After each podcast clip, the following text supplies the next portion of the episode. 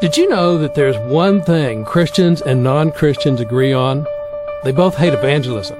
Non-Christians complain that they're annoyed when people they hardly know try to talk to them about religion. And most Christians enjoy talking about their faith even less. I'm Bill Peele from the Center for Faith at Work at Laterno University and co-author of Workplace Grace, with a thought on how to take your faith to work and become a spiritual influence in your workplace. Since only about one in eight Christians say they have the gift of evangelism, it's not surprising that everyone else feels awkward using evangelistic techniques geared for the gifted. So what about the rest of us? Are we supposed to keep our mouths shut and let the pros do the work? Well, according to the Bible, even though only some people have the gift of evangelism, all of us play a role in the work of evangelism, whether we're gifted or not. As I examined Scripture, I stumbled across a fact largely ignored by modern evangelistic methods. That is that evangelism is not an event, it is a process. It is less about imparting a set of facts about the gospel than it is about a process, usually a prolonged process, that begins by cultivating someone's heart to receive the message. It's organic, not mechanical. Interestingly, Scripture consistently chooses an organic model to describe evangelism. Evangelism is a process, much like growing a crop, involving cultivation, planting, and then harvest.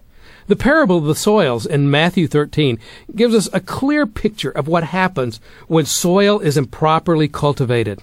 There's little or no harvest.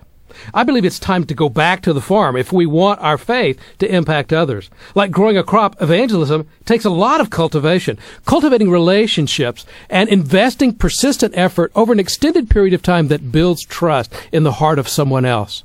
Whoever said it is right. People don't care how much we know until they know how much we care.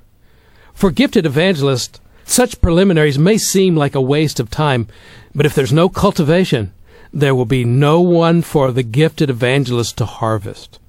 The journey of faith takes place as a person makes a multitude of small incremental decisions when confronted with spiritual realities.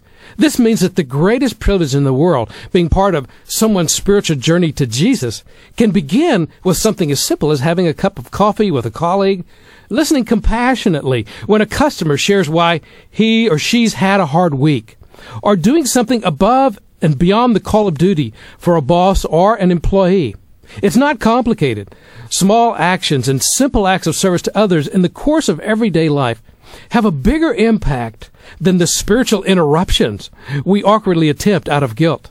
Becoming a spiritually influential person at work doesn't take the gift of evangelism, but it does take a person who loves people, something every Christian has the capacity for in Christ. If you don't consider yourself a gifted evangelist, you don't have to sit on the sidelines. By cultivating trusting relationships through kindness, care, and consideration, you can see people with whom you work take steady, incremental steps closer to faith in Jesus. Now, here's something you can begin today.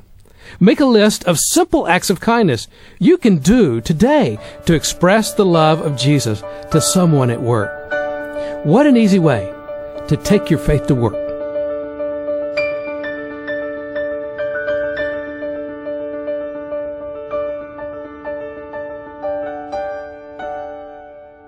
Thanks for listening. For more resources to help you take your faith to work, visit our website at w w w dot center for faith and work dot com.